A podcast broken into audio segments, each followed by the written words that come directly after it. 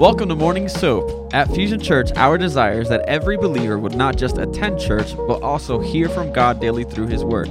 As we read the Bible, we begin to see how God responds to things.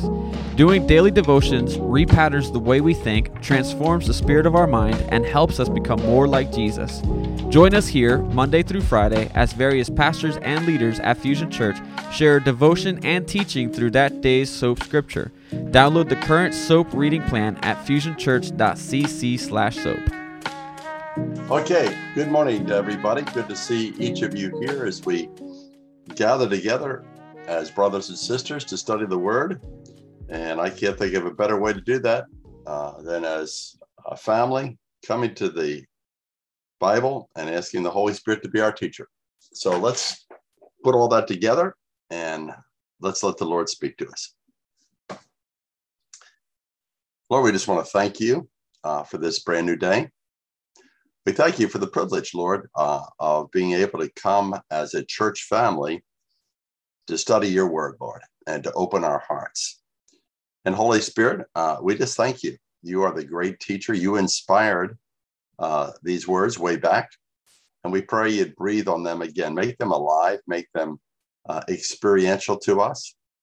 Uh, I know as we read it, Lord, sometimes it looks a little bit confusing, but we just pray you uh, just bring clarity to us this morning as we would look at Leviticus chapter 4. Apply it, Lord, individually to each one uh, as you see fit. And we thank you and we just pray, Jesus, in your name. Amen. Amen. Well, let's stretch just a minute. It's good for the soul. Uh, you can worship the Lord. You can stretch your body, whatever you need to do. Um, get a breath before we look at Leviticus chapter 4. Okay, here we go. Then the Lord spoke to Moses, saying, Speak to the sons of Israel, saying, If a person sins unintentionally, and any of the things which the Lord has commanded not to be done, he commits any of them. If the anointed priest sins so as to bring guilt on the people, then let him offer to the Lord a bull without defect as a sin offering for the sin he has committed. And he shall bring the bull to the doorway of the tent of meeting before the Lord. He shall lay his hand on the head of the bull and slay the bull before the Lord. Then the anointed priest is to take some of the blood of the bull and bring it to the tent of meeting. And the priest shall dip uh, his fingers in the blood and sprinkle some of the blood seven times before the Lord in the front of the veil of the sanctuary. The priest shall also put some of the blood on the horns of the altar of fragrant incense, which is before the Lord, in the tent of meeting. And all the blood of the bull he shall pour out at the base of the altar of burnt offering, which is at the doorway of the tent of meeting. And he shall remove from it all of the fat of the bull of the sin offering, the fat that covers the entrails, and all the fat which is on the entrails, and the two kidneys with the fat that is on them, which is on the loins, and the lobe of the liver, which he shall remove with the kidneys, just as it is removed from the ox of the sacrifice of peace offerings.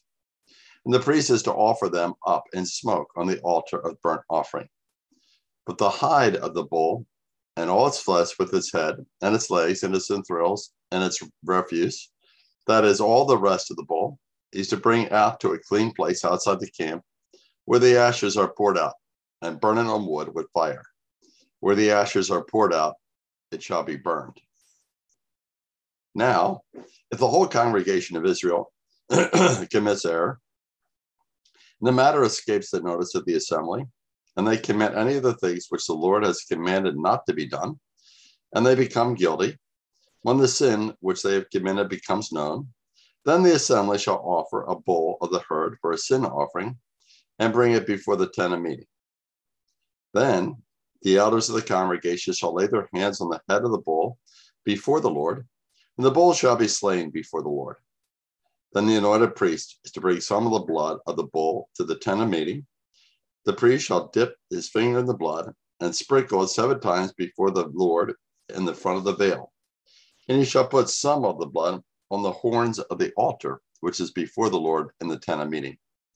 And all the blood he shall pour out at the base of the altar of burnt offering, which is at the doorway of the tent of meeting. And he shall remove all its fat from it, and offer it up in smoke on the altar. He shall also do with the bull just as he did with the bull of the sin offering. Thus he shall do with it. So the priest shall make atonement for them, and they shall be forgiven. Then he's to bring out the bull to the place outside the camp and burn it as he burned the first bull. It is the sin offering for the assembly. When a leader sins and unintentionally does any one of all the things which the Lord God has commanded not to be done, and he becomes guilty, if his sin, which he has committed, is made known to him, he shall bring for his offering a goat, a male without defect. He shall lay his hand on the head of the male goat, slay it in the place where they slay the burnt offering before the Lord. It's a sin offering. Then the priest is to take some of the blood of the sin offering with his finger, put it on the horns of the altar of the burnt offering, and the rest of its blood he shall pour out at the base of the altar of burnt offering. And all its fat he shall offer up its smoke on the altar, as in the case of the fat of the sacrifice of peace offerings. Thus the priest shall make atonement for him in regard to his sin, and he shall be forgiven. Now, if any one of the common people sins unintentionally in doing any of the things which the Lord has commanded not to be done, and becomes guilty, if his sin which he has committed is made known to him, then he shall bring for his offering a goat, a female without defect, for his sin which he has committed. He shall lay his hand on the head of the sin offering and slay the sin offering at the place of the burnt offering. And the priest shall take some of the blood with his finger and put it on the horns of the altar of the burnt offering. And all the rest of his blood he shall pour out at the base of the altar. Then he shall remove all its fat, just as the fat was removed from the sacrifice of peace offerings and the priest shall offer it up in smoke on the altar for a soothing aroma to the Lord. the priest shall make atonement for him, and he shall be forgiven. But if he brings a lamb as an offering for a sin offering, he shall bring it, a female without defect. He shall lay his hand on the head of the sin offering and slay it for a sin offering in the place where they laid the slain burnt offering.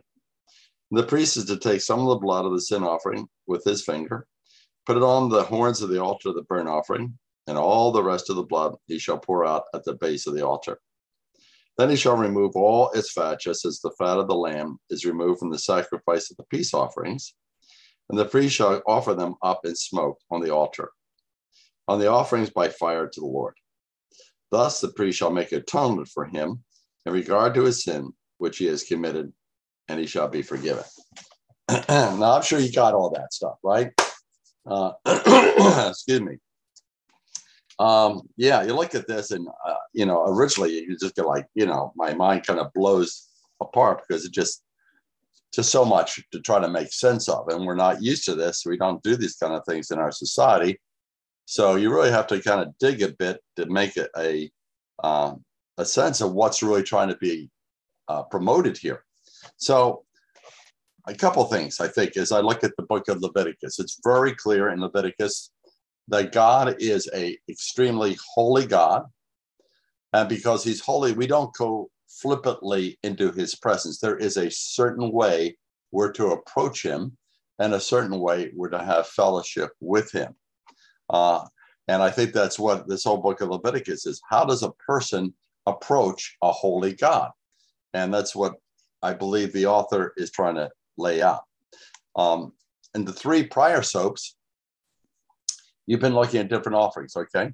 There's the burnt offering, which is really a, a dedication offering where I, I give my life to the Lord. Here I am, Lord, I'm yours. Do with it what you want. Um, there is also a grain offering, which is basically a Thanksgiving offering. Thank you, Lord. You've blessed the crops. Thank you for all the good things you do. It's more of a thankful thing. The peace offering is more of a fellowship offering uh, that usually comes at the end where the person that sacrifices in God just hang out with each other and enjoy each other's presence. Uh, and here in Leviticus 4, we're, we're really honing in on the sin offering, which to me is really kind of the biggie, you might say. So that's what we're going to look at today in Leviticus 4, the sin offering. So, as we look at the Bible, I want to give a little bit of an overview before we read, just jump right in here to Leviticus 4. I think an overview would set the stage, you might say, for what we're trying to say here. First, I think we need to realize uh, that there's different ways sin is expressed in the Bible. Uh, the word sin is used, and sin is basically it's falling short of God's standard. It's falling short of God's standard, which is perfection. So it doesn't matter whether you're Hitler or whether you're Mother Teresa, every person falls short of God's perfect standard. So one definition uh, of sin is basically falling short of God's standard. There's another word that's used for sin that's called trespass. It means I've stepped over the line. And I think we've seen this with little kids when you say, now, now don't do this. If you do this, you step over this line, you're going to get disciplined. Um, Adam and Eve, God said, hey, guess what? You can eat all the trees in the garden, the tree of life. But God said, do not mess with the tree of the knowledge of good and evil. And what did Adam and Eve did? They they stepped over the line. They trespassed. Uh, they did what was wrong. And again, that's what the Lord deals with in the Lord's Prayer, where we pray that prayer. Forgive us our trespasses. Trespasses mean there's been a line in the sand and we have deliberately gone over that. Uh, another word for sin in the Bible is iniquity. And iniquity basically means twisted or warped. So, guess what? We are born twisted and warped by a selfish, sinful nature that's in each and every one of us. You may say, well, it doesn't look like that way, but just look at the terrible twos and you'll begin to see that warpness come out. I want it my way. And then, you know, we have a little battle there uh, of the little kids. So uh, basically, those are some definitions of sin. Uh, let me just say this. Uh, I think there are basically three basic facts about sin that are throughout the Bible. Number one, uh, the Bible is very clear in Romans 3 23, all have sinned and fallen short of the glory of God. So, everybody on this screen, myself included, everybody that's outside of this screen, every human being that breathes air, present tense, in the past or in the future, every human being that has walked the earth basically has fallen short of God's glory. All of us are sinners. That's one fact. The second fact I believe about sin is found uh, in Romans 6:23. It says the wages of sin is death. The wages of sin is death. So because we've sinned, it causes physical death. Okay, that's why people die. Sin entered the world, it catches up to us, and eventually it hits our body and then it gets to the point the body can't keep pushing and it dies. But when it says the wages of sin is death, it's not just physical death of the body. When we die, we know there's something beyond us, beyond a body. We have a, a soul and a spirit. And when it says the wages of sin is death, it means if we entered into eternity in a sinful state, that God can't shake hands with sin. Uh, it's like oil and water, they just don't mix. And uh, basically, that's what it says when we die without Christ. We are basically separated from Christ. Another way of saying that is hell. In the presence, we know perfect joy, perfect peace, perfect love. What's hell? The exact opposite. It would be hate, it would be discord, and it would be absolute despair. So the Bible's very clear. All have sinned all have fallen short. Uh, the wages of sin is death. We need something very desperately. We need a savior, or we are in a big mess. And that's the third point about sin. God has had a plan from the beginning of creation to be able to help us in our dilemma. We can't set ourselves free from our own sin, but God loved us. He loved you and I specifically enough that he sent Jesus into the world to take our place and to die on a cross to set us free. It says this in Romans 5 8. But God demonstrates his own love toward us, and that while we were yet sinners, here it is, Christ died for us. So I kind of been giving you some kind of a, an overview, a little bit of New Testament, but I think we need to realize that God prepared us for this by giving us the Old Testament.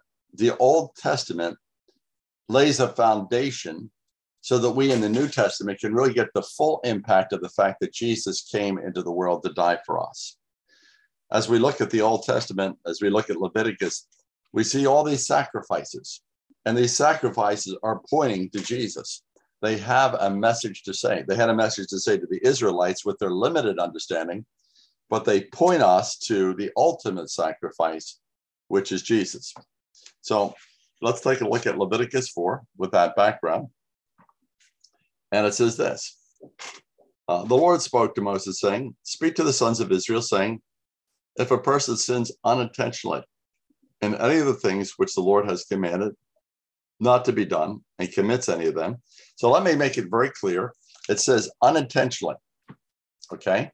Uh, that means you you slip up. I know that happens to each of us.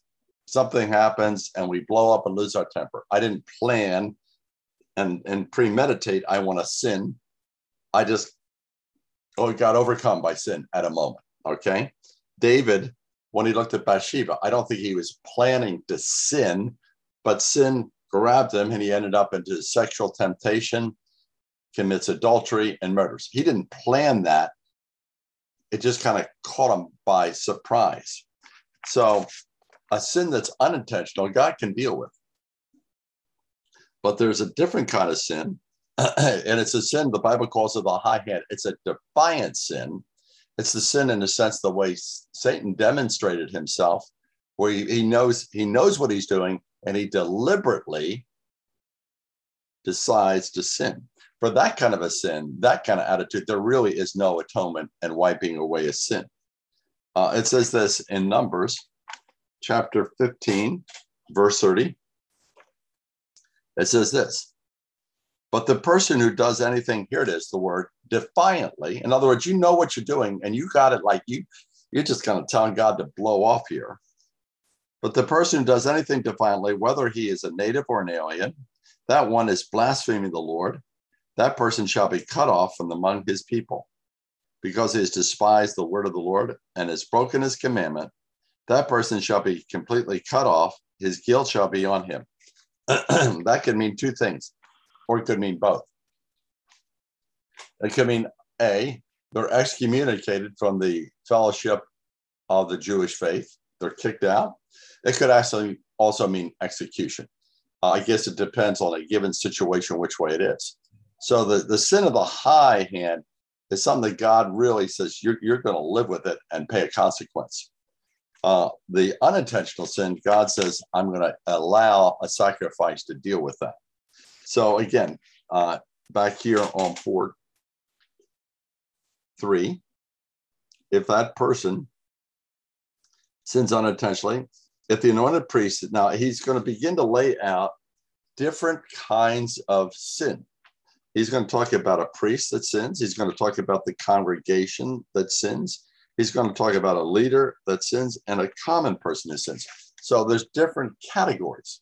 They're all sinners, but they're treated a little bit differently. So he says here uh, in verse three, if the anointed priest sins so as to bring guilt on the people, then let him offer to the Lord a bull without defect as a sin offering for the sin he has committed. Also note, all these sacrifices had to be without defect. You just don't bring anything in. And I'll say a word on that down the road um, you have to bring an animal that is healthy and whole, no defect, because a defect indicates, in a sense, you're giving God not not your best, you might say. Okay, so uh, if the priest does that, uh, four, he shall bring the bull to the doorway of the tent of meeting before the Lord. He shall lay his hand on the head of the bull. Okay, this is interesting. And when he lays his hand on the head of the bull, he's basically transferring his sin to the bull and confessing his sin over the bull while touching it. Then he slays the bull before the Lord. I mean, that you slay the bull and blood's spatting out all over the place. You get the message that your sin is costly. It costs the life of that animal and blood spilling all over the place. Okay. Um, then it says here, five, then the anointed priest is to take some of the blood of the bull, bring it to the tent of meeting, The priest shall dip his finger in the blood and sprinkle some of the blood seven times before the Lord in the front of the veil of the sanctuary. the priest shall also put some of the blood on the horns of the altar of fragrant incense, which is before the Lord. So when the priest sins, the animal slain, the blood is brought into, actually into the tabernacle, and it's sprinkled right before that veil that goes between the holy place into the Holy of Holies. And some of the blood is actually put on the altar of incense, which is right before you go into the Holy of Holies. So, so basically, um, that's important. And what we need to realize here a priest can affect a nation, or not only that, even one human being can affect the nation. Let me give you an illustration. In the book of Joshua, the Israelites march around Jericho seven times. They win the battle. They celebrate God's big. Uh, they're full steam ahead. They go forward. By the way, after that battle, the Lord tells Joshua, Tell the people, keep your hands off of all the spoils that are there in Jericho. In other words, the common person is not supposed to go get stuff and then stick it in their pockets. Leave it alone. Uh, it says there's a ban on that stuff.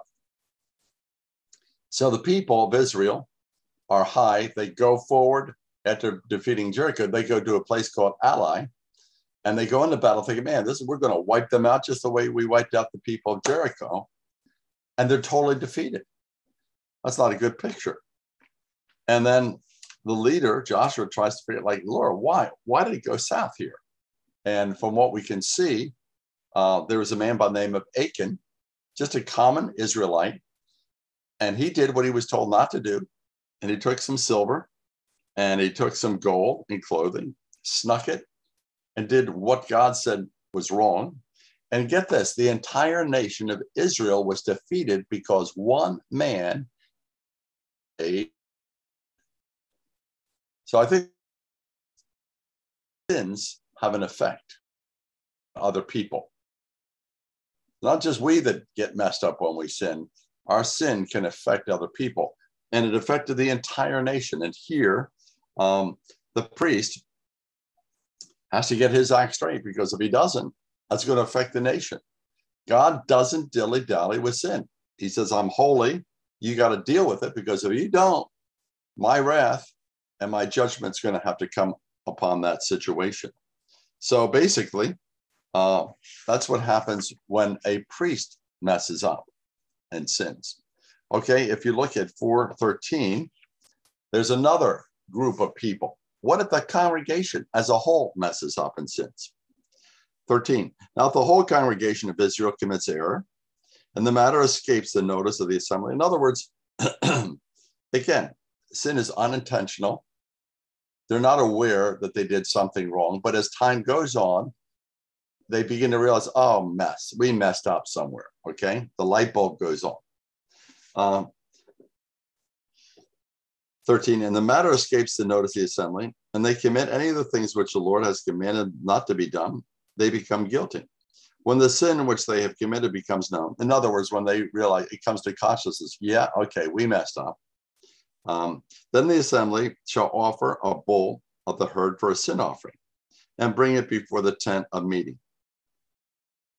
It's interesting when the Israelites as a whole nation do it, guess what happens next? Then the elders of the congregation that's the, the primary leaders, okay?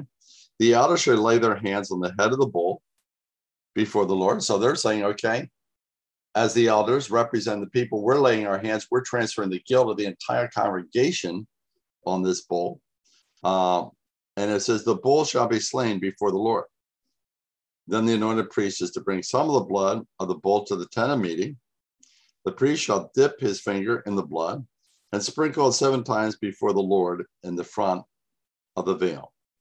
And he shall put some of the blood on the horns of the altar, which is before the Lord in the tent of meeting. And then it talks about again where you get rid of the rest of the bull.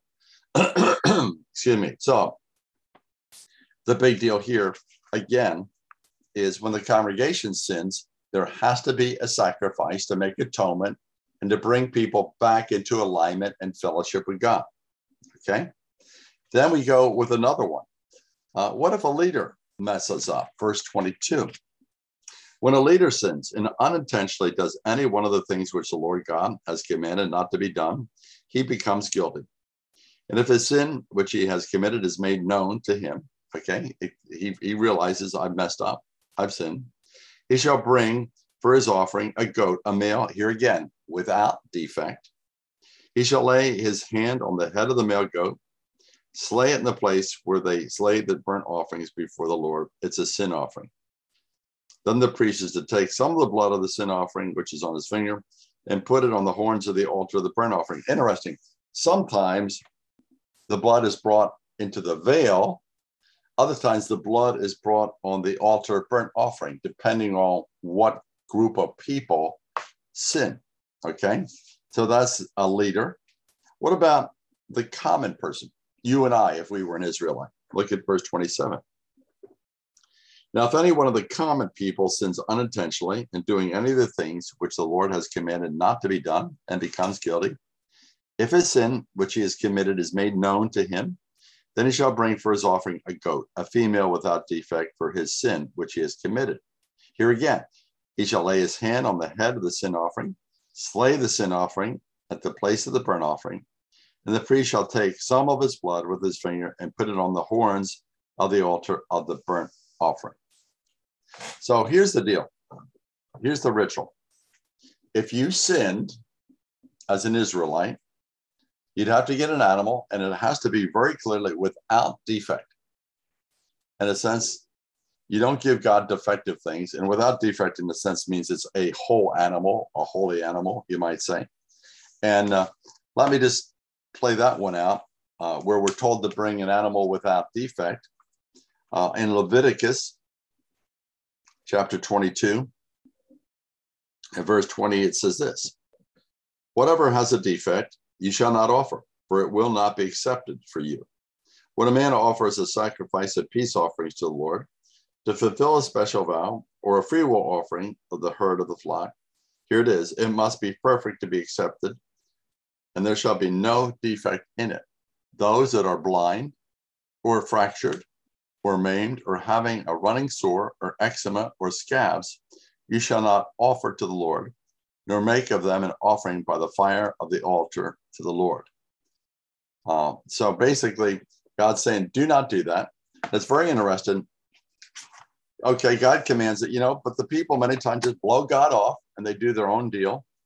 If you look at Malachi, uh, one of the Old Testament prophets, he rebukes the people of Israel straight out. I love these prophets. They got guts. They go right in the face of the people and say, guess what? God said in Leviticus, this is what you're not to do. And guess what you're doing? Uh, Malachi 1, it says this uh, in verse 8. But when you present the blind for sacrifice, is it not evil? And when you present the lame and sick, is it not evil? Why not offer it to your governor? Would he be pleased with you? Or would he receive you kindly, says the Lord of hosts? But you will not entreat God's favor, that he may be gracious to us. With such an offering on your part, will he receive any of you kindly? In other words, God's not happy. They're just giving him cheap, broken up altar uh, sacrifices. And God says, it's wrong. So, okay. So if we sin, we have to bring an animal without defect it's very interesting. You have to lay hands on the animal, meaning I'm taking my sin and I'm transferring it to the animal uh, as I touch it. After that, I have to slay it, probably cut the jugular vein. Meanwhile, as I do that, under there, there's a basin that's collecting the blood that's spilling out of the animal. That's the priest's job to get the blood. But think about it. I had to take a knife and kill an animal. I mean, how would you feel? I don't know if you folks have pets, you have a dog at home or whatever. How would it feel literally to take a knife and slit the throat of that animal and literally see it die right before your eyes? God's saying sin is horrible. It's horrible. It costs the life of the animal. And then the priest put the blood. So all these Old Testament pictures are pointing the, to the ultimate sacrifice which is Jesus. Jesus is that lamb. He's the sacrifice. All the Old Testament sacrifice, all the different types of sacrifices, They're all summed up in the one sacrifice of Jesus, who only had to die once on the cross, not many, many times, just once. John put it this way in John 129. When he looked at Jesus, John the Baptist, he said, Behold, the Lamb of God who takes away the sin of the world. He takes away the sin of the world. Jesus did not have a defect or sin. Can you imagine 33 years and Jesus didn't sin once with his mouth or with his deed? I'm sure he had temptations that came into his brain and mind, but he shut them down just the way he did in the temptation in the wilderness.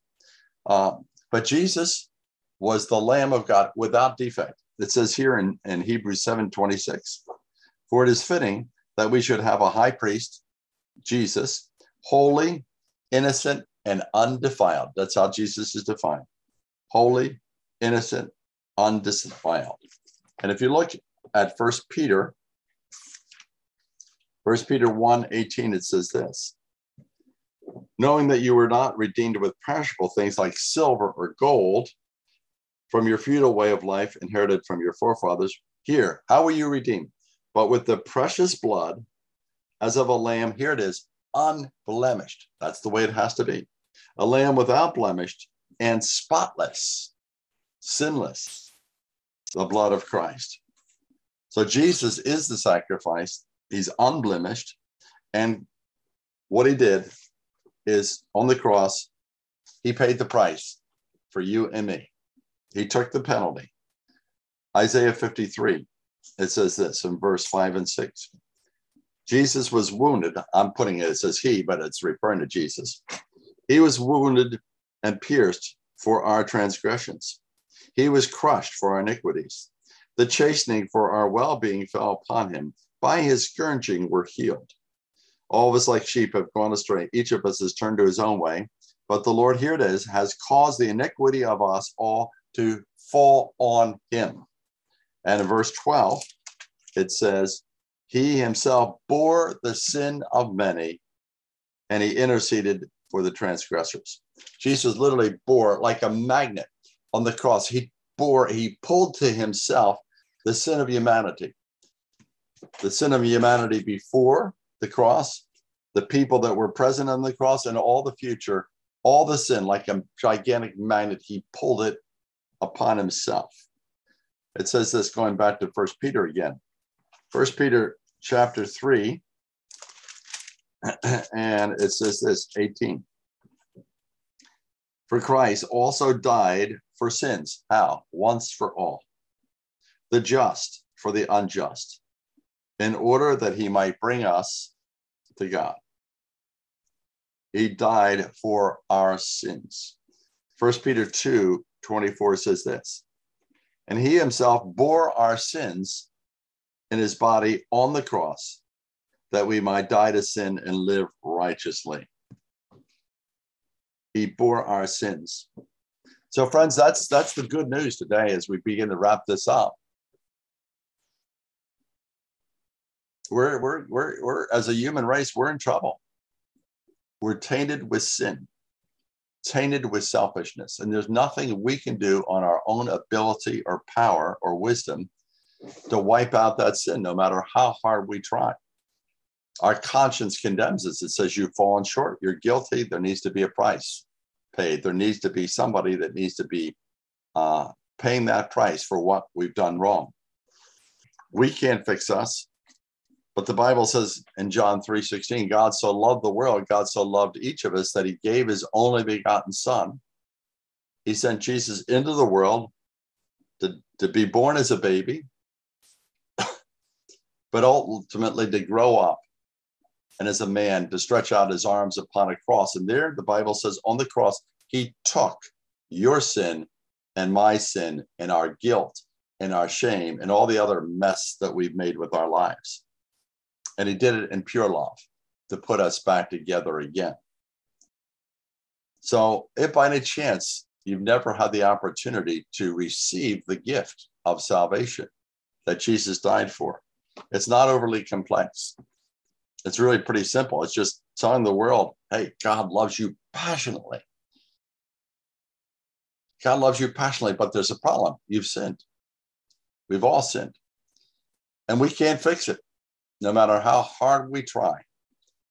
But God fixed it by sending his son. And salvation comes by literally receiving and believing that Jesus paid the price. Thank you, Lord. You died for me on the cross. And if we really get the message, I believe this if you know he died for you, it's not enough to say, Thank you, Lord, you're my Savior. If you did that for me, the least I can do is let you run my life. Be my Lord. Not because I have to, but because my heart is broken by the love you've shown. I want to make you first. When we say those things, we become a Christian and we're born again. We're not perfect. We're on a journey to be made whole. But these pictures in the Old Testament, at first, you know, you look at Leviticus, like I, I said, Jason, is there any way we can skip this book? because it's messy and it's complex and it's confusing. But if we take some time to unpack it, there is a very powerful message. It's a picture in the old of what God's going to do in the new. So let's pray. Father, we thank you for the book of Leviticus, Lord, as it foreshadows the death of Jesus on the cross. And Lord, we know sin is a terrible thing. It cost you your life, Lord. Uh, and we just thank you, Lord, uh,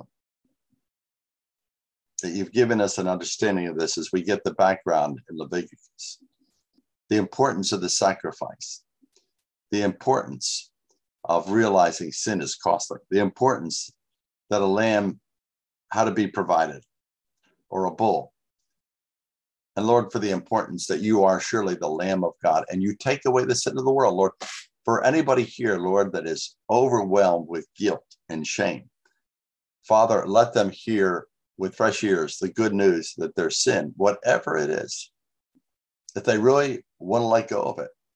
And if they really trust you as Lord and Savior, that sin has been paid for and it's done and it's over and they can move on without guilt.